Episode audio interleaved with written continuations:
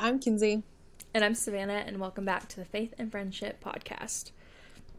Today, we are starting our mini series over the book of Ruth.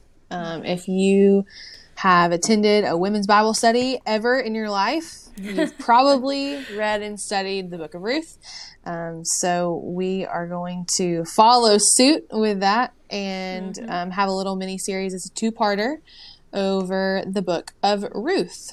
So, we thought this would be a good um, starter topical discussion since, like she said, most of you have probably had this discussion already. yeah, and we've had this discussion. Mm-hmm. Um, me personally, I've had it multiple times across mm-hmm. multiple of my teenage years. So, um, thought this was a good introduction to getting our feet wet to, to biblical podcasting as well. So we're going to get started with a summary of Ruth chapters 1 and chapter 2. So um, story opens chapter 1 Elimelech moves his family, Naomi and their sons from Bethlehem to Moab. Elimelech dies and his sons marry Orpah and Ruth. And eventually the sons also die and Naomi, Orpah, and Ruth wanted to travel back to Bethlehem. Naomi tells the girls to leave her and go to their mother's land. Orpah leaves, but Ruth stays loyal to Naomi and stays with her. So they travel back to Bethlehem. Ruth claims to Naomi, which is in Ruth 1 16 and 17. And then Naomi says that the Lord forsaken her and she is bitter and tells the people of Bethlehem to call her Mara, which stands for bitter. Mm-hmm. So they return to Bethlehem at the beginning of the barley harvest. And so then we go into chapter 2, and Ruth meets Boaz, who is a relative of Elimelech, which was Naomi's husband, who has passed. And Ruth asked to go into the fields and gather grain. And that field belonged to Boaz. Remember, the barley harvest was just now opening. And so Boaz noticed Ruth and asked who she belonged to. Um, then he went to Ruth and told her to remain in his field with his servants and don't go to another field to get grain and drink from the jars of his men. Then Boaz gave her a meal and told his men to let her work without humiliation. And Ruth did that, and she gathered grain until the evening and went back to Naomi and gave her the rest of the meal that she didn't finish. And Naomi asked whose field she gathered grain in that day. And Ruth told her Boaz, and then Naomi began to praise God again. So that is the brief summary of the first two chapters of mm-hmm. Ruth. So what do we learn from those first two chapters? Um, okay, so chapter one, verse six, the Lord um, provides for his people during the famine. Um, and it says, Then she arose with her daughters in law to return from the country of Moab, for she had heard in the fields of Moab that the Lord had visited his people and given them food. So for me, that was the first lesson that I took from Ruth is that God provides for his people, like unmatched. No matter what is happening, God will provide. Yeah. Um, and then in verse 16 of chapter 1, I have my iPad over here if you see that. So um, the most well known verse from Ruth, which is what she meant when she talked about um, Ruth's claim to Naomi. Um, it says, But Ruth said, Do not urge me to leave you or to return from following you, for where you go I will go, and where you lodge I will lodge. Your people shall be my people, and your God my God.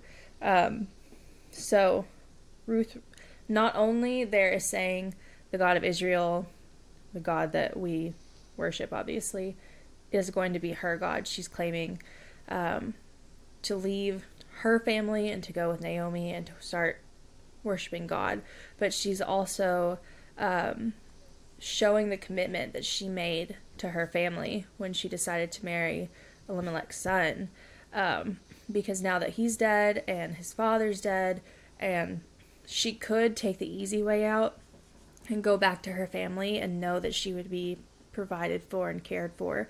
She did not leave Naomi when um, she could have left her to suffer alone because since Naomi was a, a woman who was, like she says, too old to bear more children, she's not going to remarry. She has no way of making money for herself, basically. So right. without Ruth, Naomi would have just, I mean, suffered, been alone and poor, and had to beg probably for scraps of anything that she could get, but Ruth was not going to let that happen. So um, that really just shows Ruth's commitment that she made when she married her husband. Yeah.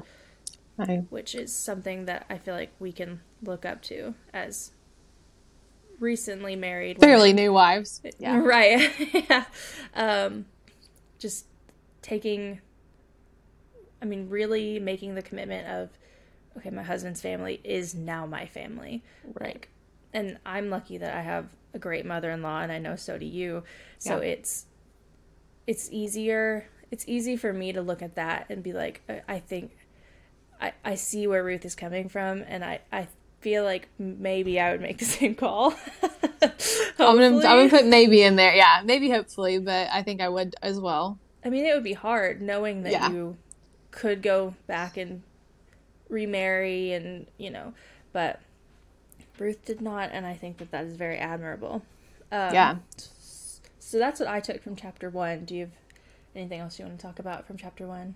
I don't. I think chapter two is where I learned some lessons just because I'm in the business world day in and day out, and I do lead other people. And Boaz um, greets his workers, saying, "The Lord be with you, and the Lord bless you." And I think that, well, first, if you are a woman that has grown up in the church, or you you attended teen Bible studies, you heard, you know, find your Boaz, right? And so we mm-hmm. we look up to Boaz as this man of God, and um, we can learn a lot of lessons from him. And the way he greets his workers, the way he manages his people, I learned from him of like, it's okay to be like, the Lord be with you. Like, greet your people that you work with um, in a manner that's pleasing to God and let them know that you're praying for them. Let them know that you're thinking of them um, and showing yourself and your spirituality through and in the workplace um, is really what I took from like that the verse 4. Right, which we'll talk more about the qualities of Boaz in our second yeah. part of this mini series, but yeah, it really shows that he is a Christian man and that Ruth has landed in a good spot in terms of what field she was um, gleaning from. And I I think that I mean obviously that's a provision of God for her. Um, and in verse 12, it actually talks about that a little bit more. Verse 12 of chapter 2, where, let's see here, it says, um, well, she asks Boaz, Why have I found favor in your eyes? That's in verse 10, that you should take notice of me since I am a foreigner. Verse 11, but Boaz answered her, All that you have done for your mother in law since the death of your husband has been fully told to me, and how you left your father and mother in your native land and came to a people that you did not know before. Verse 12 The Lord repay you for what you've done, and a full reward be given to you by the Lord, the God of Israel, under whose wings you have come to take refuge. So, um, yeah, it just shows that God, um, taking refuge under the wings of God, He will always bless you for taking refuge in Him. Yeah.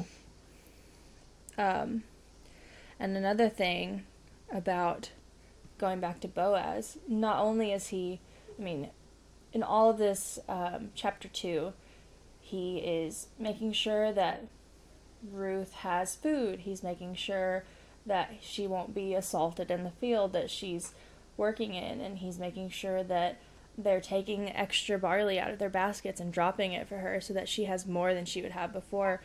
And um, it goes to show that not Boaz isn't just saying in verse 4, like, the Lord bless you, the Lord be with you, but he's acting like a Christian throughout yeah. this in ways that we should try to remember to act ourselves. Because um, it's, um, it can be hard to look at our lives and find ways that we need to improve, but I feel like that is one for me personally is uh, making sure that I'm looking for ways to help other people. If that makes sense. Like him yeah. him just making sure that she's provided for as knowing that she's someone who has less than him. Um yeah. I don't know. Yeah, I think that's it. That was a lesson for me as well. Of like, and I think it kind of goes back to the the book of the month last month of like mm-hmm. in ministry in the ordinary places and like looking for opportunities to serve other people instead of just waiting for those opportunities to like present themselves to you. Mm-hmm. And I think that the combination of both of those, Boaz mm-hmm. and like then that being on my mind um, from reading um, her story of that is, I think, the lesson that I took for really the month of January. The whole month I was convicted from that book. And then um, reading the first half of Ruth, where Boaz does the exact same thing, um, really made me be like, okay, am I actually doing that? And Yeah. no, I'm not doing it as much as I should be. So that's where um, I also found weaknesses that I need to work on. Yeah. It's um it was definitely very convicting to be reminded for the second month in a row Yeah. of like so like are you showing that you're a Christian to the people around you really? Right. So, yeah. That I guess that sums up Ruth 1 and 2 for me. Yeah. Mm-hmm. So and of we, we we could have gone way more in depth for this, but we Yeah. don't want to make this lesson crazy long since it is a mini series. So, that's that's Ruth mini series part 1. I part think. one. And we will see you guys next Wednesday. We hope you guys have a great week and see you then. Yep. Bye.